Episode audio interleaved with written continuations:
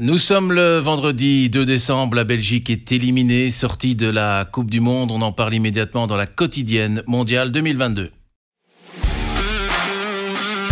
Qatar, la quotidienne, avec Grégory Baillet, en collaboration avec Circus. Et on retrouve immédiatement nos deux envoyés spéciaux au Qatar, Guillaume Ratz et euh, Frédéric Larsimon, notre chef foot. Alors, grosse déception, forcément, les Diables Rouges n'ont pas réussi à gagner face à la Croatie hier. Les Diables sont donc éliminés. Ils auraient pu rencontrer, comme en 2018, le Japon en huitième de finale. Ce sera finalement la Croatie qui aura cet honneur. Alors quel bilan tirer? Tout d'abord, Frédéric Larsimon, quel bilan doit tirer de ces trois matchs et de cette élimination au premier tour? C'était plus arrivé depuis 98. Ben oui, c'est un bilan forcément honnêtement insuffisant et je pense que c'est un bilan qui fait d'autant plus mal que quand on regarde les, la fin de match des Diables, hein, les, les, les, 30 dernières minutes, euh, c'est assez paradoxal parce que euh, je pense que les Diables ont tout dans les pieds euh, pour euh, se qualifier pour les huitièmes. Et finalement, euh, en, ça, et c'est là tout le paradoxe, c'est qu'en se disant que sur deux matchs et demi, c'était nettement insuffisant, mais sur une dernière demi-heure, il y a les occasions pour le faire, il y a les occasions pour être en huitième de finale. Je pense qu'avec un, Lukaku en pleine possession de ses moyens, et je pense qu'il faut vraiment pas lui, lui jeter la pierre, mais avec un Lukaku en pleine possession de ses moyens, euh, à cette heure-ci, euh, je crois que les Diables sont en train de préparer leur, leur huitième de finale. Mais ça aurait été quand même très, très, très, très bien payé que de que d'avoir le droit de euh, d'accorder aux Japonais leur revanche. Guillaume Ratz, euh, justement, on parlait de, Lukaku. C'est lui qui se crée euh, toutes les occasions. Quatre occasions, quatre grosses occasions, on va dire, galvaudées. Toute la presse internationale lui tombe dessus en disant le flop Lukaku, etc. C'est cruel malgré tout par rapport à tout ce qu'il a pu faire durant les 45 minutes durant lesquelles il a joué. Et c'est là aussi qu'on a constaté que sans lui, euh, on n'est pas grand-chose. C'est euh, effectivement euh, très très dur et ce serait euh, très très injuste de lui, tomber dessus comme ça après tout ce qu'il nous a offert au cours des dernières années. On, pas oublier que s'il y a un homme ou le premier homme qui est déçu de, la performance de Lukaku, c'est Lukaku lui-même. je pense que le banc touche du stade face à la Croatie s'en souvient avec son point rageux qui a explosé le, le banc.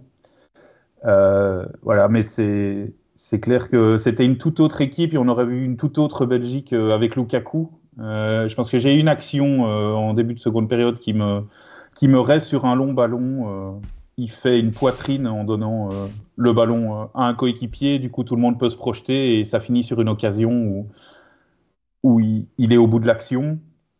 voilà, ça aurait été un tout autre tournoi avec lui dès le début. Malheureusement, il a été à quelques centimètres de, jouer les sauveurs. Et, euh, mais voilà, ça n'a pas voulu rentrer. Et, euh, comme disait Fred, euh, voilà, on peut pas, on peut pas jouer une mi-temps sur six et, espérer un miracle. Le miracle, on l'avait déjà eu lors du premier match contre le Canada. Fred, on en a parlé souvent ici sur le plateau à, à Bouge on se disait, ben, on le sentait un peu venir finalement, ce quoi qu'est cette claque de ce, de ce premier tour. On a dit souvent, il faut se méfier du Canada. On a vu ce qu'on a vraiment souffert contre eux. Finalement, cette claque, on n'a pas su ou pas pu l'éviter alors que euh, on le sentait venir, on la sentait venir de loin. Mais très honnêtement, euh, vous pouvez même remonter à beaucoup plus loin euh, que vous ne le pensez.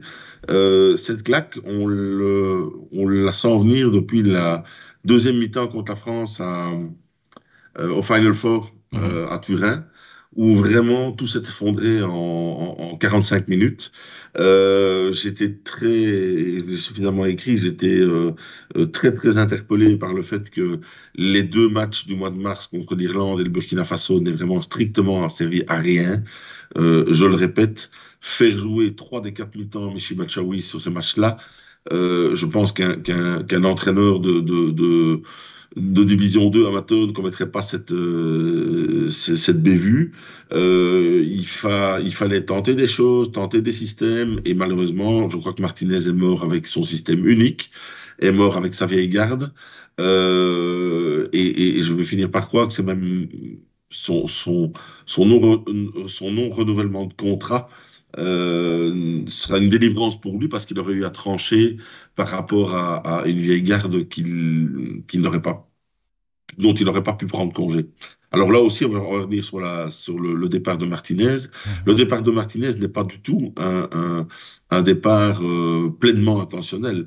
Euh, comme on l'a écrit ce matin, le départ de Martinez était acté à partir du moment où il ne se qualifiait pas pour les huitièmes de finale. Donc la fédération a été très claire euh, et très discrète aussi, mais euh, on a pu recouper nos sources, Guillaume et moi.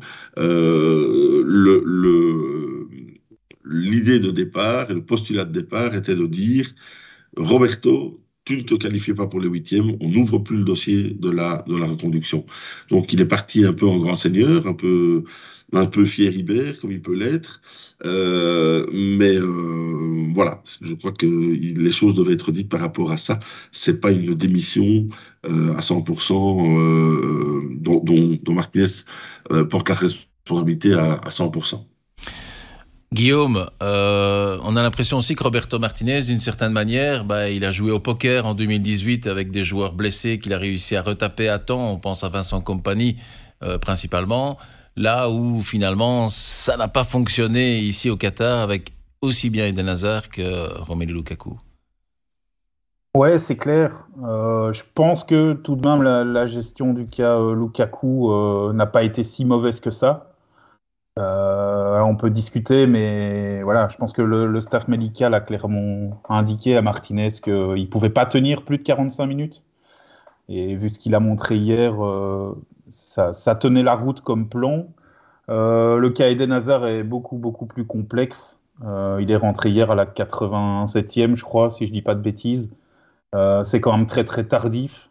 Euh, et, surtout, on a l'impression d'un énorme volte-face alors que ça fait des mois, des mois, des mois euh, qui donne euh, des, titularisations à Eden Hazard qui, ne joue pas au Real. Donc, on, a senti quand même un sélectionneur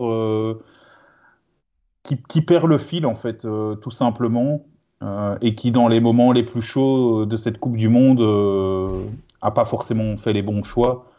Euh, hier, les changements euh, pouvaient se comprendre, euh, mais, mais, contre le Maroc, c'était une catastrophe. quand il a lancé Dries Mertens et Charles de Kettelard, tout le monde s'est regardé en tribune en se demandant mais qu'est-ce qu'il est en train de faire? Et voilà, l'éternelle question qui restera, c'est pourquoi est-ce que Jérémy Doku n'a joué que, que, 18 minutes et 4 minutes de temps additionnel sur tout ce tournoi, alors qu'il a mis une pagaille pas possible dans la défense croate? Martinez a justifié en disant qu'il n'était pas assez bon à l'entraînement, mais mais voilà, à un moment, euh, ce, gamin était tout proche de, nous délivrer et, il aurait sans doute pu faire euh, tout aussi bien contre le Canada et contre le Maroc. C'est la fin d'un cycle, j'ai envie de dire, Frédéric, par rapport à, Roberto Martinez. Maintenant, il faut lui trouver un successeur. Alors, quel est, euh, on n'a pas de nom forcément pour le moment, mais quel est le profil, d'après vous, idéal pour remplacer Roberto Martinez, le coach, principalement? Et il faudra aussi penser à Roberto Martinez, le directeur technique aussi. Alors, je crois qu'il faut déjà euh, rappeler aux, gens que euh, les décideurs qui ont amené Roberto Martinez, euh, c'est-à-dire Chris Van Peuvelt, Bart Verhaag et Mehdi ne sont plus à la fédération. Mmh. Peter Bossart est, pour le dire de manière assez familière, un peu seul dans son costume pour l'instant il a un conseil d'administration euh, à la fédération, mais le conseil d'administration n'est plus peuplé comme avant de grands connaisseurs de, foot, sont beaucoup de, gens de l'administratif. Euh, donc il va avoir un, problème de la personne ou des personnes qui vont choisir le sélectionneur. Ça, c'est déjà une première chose. La deuxième chose, c'est euh, de voir un petit peu quel est, quel est le profil. Vous savez qu'on a une équipe nationale composée, alors on n'a plus autant de superstars qu'avant, mais il nous en reste quand même. Donc personnellement, je vois mal quel entraîneur, en dehors de Vincent Compagnie, euh, et peut-être Philippe Clément, pourrait, euh, comment dire, être, accueilli à bras ouverts par les, par les anciens qui, restent, qui resteraient. Les anciens, c'est Eden Hazard, c'est euh, Kevin De Bruyne, c'est Thibaut Courtois et c'est Romelu Lukaku. Je pense qu'on ne peut pas vu la qualité des entraîneurs avec lesquels il travaille en club, on ne peut pas euh, leur, leur, mettre un entraîneur belge, soit qui serait euh, un peu, un peu euh, j'allais dire un peu has-been, soit des entraîneurs belges qui n'auraient pas fait leur preuve. Donc je pense que ça réduit fortement le choix. Je ne vois pas Vincent Compagnie renoncer à l'ascenseur qu'il est en train de prendre vers la première ligue avec Burnley.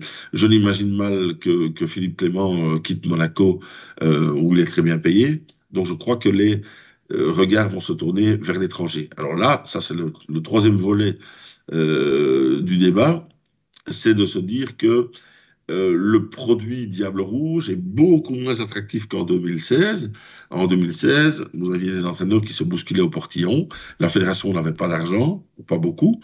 Euh, tandis que maintenant, euh, les entraîneurs vraiment du top européen mondial ne seront même pas intéressés. Ils seront non seulement inaccessibles, mais sans doute même pas intéressés. Donc il va falloir se, rabattre sur euh, euh, l'échelon un petit peu inférieur et trouver un bon profil. Moi, personnellement, sur ce que je connais, je vois de, la fédération du, euh, du groupe, euh, il faut un entraîneur de, de, de, 45, 46, 47 ans qui soit euh, euh, charismatique, rassembleur, fédérateur, travailleur. Il faut quand même pas oublier que Roberto Martinez a, insufflé une, dynamique et une énergie absolument extraordinaire à Tubize. Ça, je crois que les gens ne le savent pas trop. Il y a beaucoup de choses à lui reprocher sur son coaching et, sur son côté un peu bon père de famille, trop bon père de famille d'ailleurs, mais ce qu'il a fait sur le foot féminin, sur euh, le, foot amateur, sur les sélections de jeunes, euh, tout ça, c'est assez euh, remarquable. Voilà, dans un monde idéal, la fédération devrait d'abord se trouver un directeur technique et puis ensuite un sélectionneur. Est-ce qu'elle va se donner le temps pour ça? Je rappelle qu'il y a un seul match prévu au mois de mars contre la, en Suède, pardon, mmh. et puis plus rien avant le mois de juin. Donc, on pourrait éventuellement imaginer un intérim de Thierry Henry, qui va peut-être se profiler lui aussi comme un candidat, mmh. sait-on jamais. Euh, et ça donnerait six mois de rabio à la fédération. Personnellement, si je, si n'avais pas d'idée, en tout cas pas d'idée euh, euh, qui me viendrait comme ça à l'esprit, dans le chef de Peter Bossart, je demanderai à Thierry Henry de faire un intérim au mois de, au mois de mars et j'attendrai le mois de juin. Concernant Thierry Henry, justement, comme il est très lié à Roberto Martinez, c'est lui qui l'a fait venir en équipe nationale, il serait peut-être euh, ennuyé entre guillemets de dire ben, Roberto s'en va, je vais partir aussi avec. Alors dans ce cas-là, est-ce que on pourrait déjà envisager un garçon comme Thomas Vermaelen On a eu l'impression qu'à un moment donné, il entrait dans le staff pour peut-être justement à un moment donné euh, sortir un peu plus de l'ombre. Euh, c'est peut-être un peu rapide pour lui. Attention que Roberto Martinez n'a pas fait venir Thierry Henry. Mmh. C'est Mehdi Bayat qui est à l'origine de tout ça. Donc euh, d'ailleurs, ça a fait même des frictions au début. Euh, parce que Roberto Martinez euh, la, lui avait toujours interdit d'aller en conférence de presse. Mm -hmm. Et d'ailleurs, Thierry Henry n'a jamais donné de, de, de, conférence de presse. Donc, pour revenir à votre, euh, à votre question,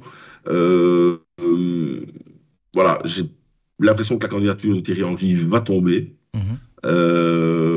et puis pour le reste, ben, ce, il y aura, à mon avis, déjà des CV qui arrivent maintenant dans, le, dans la boîte email de, de Peter Bossart euh, à l'heure actuelle. Oui, parce que l'équipe reste quand même attractive. Hein. On part pas, on partira pas non plus. Le futur coach ne partira pas sur, une feuille blanche. Guillaume Ratz, euh, d'après vous, quels vont être euh, les futurs chantiers en dehors du sélectionneur pour, euh, l'avenir de cette équipe nationale?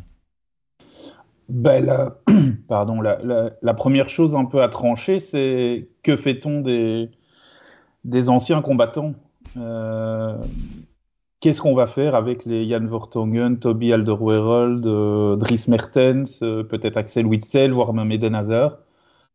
Euh, là, c'est un vrai premier sujet. Est-ce qu'on tire encore un peu en longueur certains euh, pour qu'ils fassent la transition? Est-ce qu'on repart un peu dans certains secteurs, notamment la défense, sur une, page blanche ou pas? Il euh, faudra aussi voir euh, et convaincre euh, peut-être certains de continuer. Thibaut Courtois a, clairement indiqué qu'il voulait jouer encore l'Euro et, la prochaine Coupe du Monde.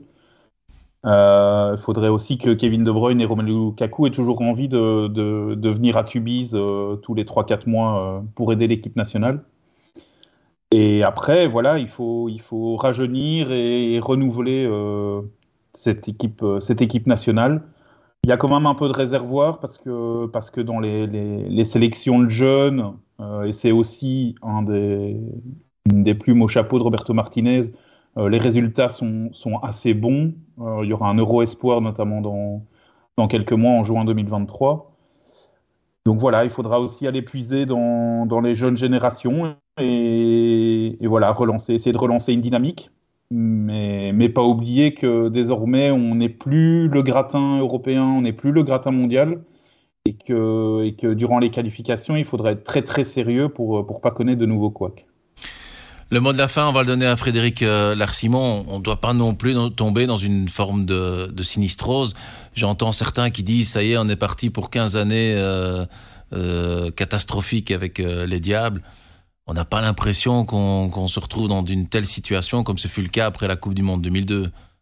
Non, je pense que effectivement, on, aurait pu croire ça après, après la troisième place en Russie en disant que si à ce moment-là, ben, des joueurs qui étaient déjà largement trentenaires euh, avaient renoncé à l'équipe nationale, là je pense qu'on se serait retrouvé devant un grand vide. Euh, ici, l'éclosion de joueurs comme Théâtre, euh, comme Debast qui arrive, euh, il y, y, a quand même toute, une, toute une génération, hein, je parle même pas des Duranville et, et, des, des, jeunes Anderlechtois et des jeunes Genkois ou, ou les joueurs ou Brugeois qui peuvent encore arriver. Il y a manifestement de quoi faire. Maintenant, je pense que la grosse erreur, et ça va être pour moi la, la, principale tâche du nouveau sélectionneur, c'est de garder absolument euh, le quatuor magique Hazard, De Bruyne, Lukaku et Courtois, de garder une certaine épine dorsale avec des joueurs qui ont 28, 29, 30 ans, comme Carrasco, Torgan Hazard, euh, qui, seront, qui seront, euh, euh, qui vont peut-être encadrer des jeunes, parce que n'oubliez pas qu'on se retrouve dans une, dans une poule euh, avec euh, l'Autriche, la Suède, et aller attaquer des pays comme ça qui sont pas des grands noms du foot européen, mais les attaquer euh, et partir à l'assaut de tout ça avec une équipe complètement rajeunie de A à Z, ça c'est le meilleur moyen de, de, se planter dans les grandes largeurs. Et surtout, n'oubliez pas, c'est que on, a tous en Belgique un petit sourire un peu narquois par rapport à tout ça, mais en se disant on a, on a, on est verni à chaque tirage au sort. Mais si on est verni à chaque tirage au sort de tournoi, c'est parce qu'on a un statut de tête de série. Le jour où la Belgique perd ce statut, elle peut sortir des rames parce qu'on est reparti comme en 2002 pour de nouveau reconquérir ce statut. Et c'est un serpent qui se mord la queue. Donc pour l'instant, on est un peu dans, un cercle vertueux. Il ne faudrait pas que ce cercle devienne vicieux. Donc, j'ai vraiment, en conclusion de ça, je crois que la vraie urgence par rapport à, cette équipe nationale, c'est de surtout qu'elle n'explose pas en vol, et c'est de la rafraîchir étape par étape euh, en commençant peut-être par 3-4 joueurs et puis peut-être 3-4 joueurs dans un an ou deux. Mais l'erreur, ce serait de commencer à dire, on, a, je rappelle que j'ai fait le petit calcul ce matin, euh, en, en, 2023, on, sur ce noyau euh, actuel, 16 joueurs auront plus de 30 ans. Seront, seront entre, entre 37 et, et, et 30 ans. Donc, se dire qu'on dit merci au revoir à 16 joueurs à une fois, c'est pour moi courir à la catastrophe à coup sûr.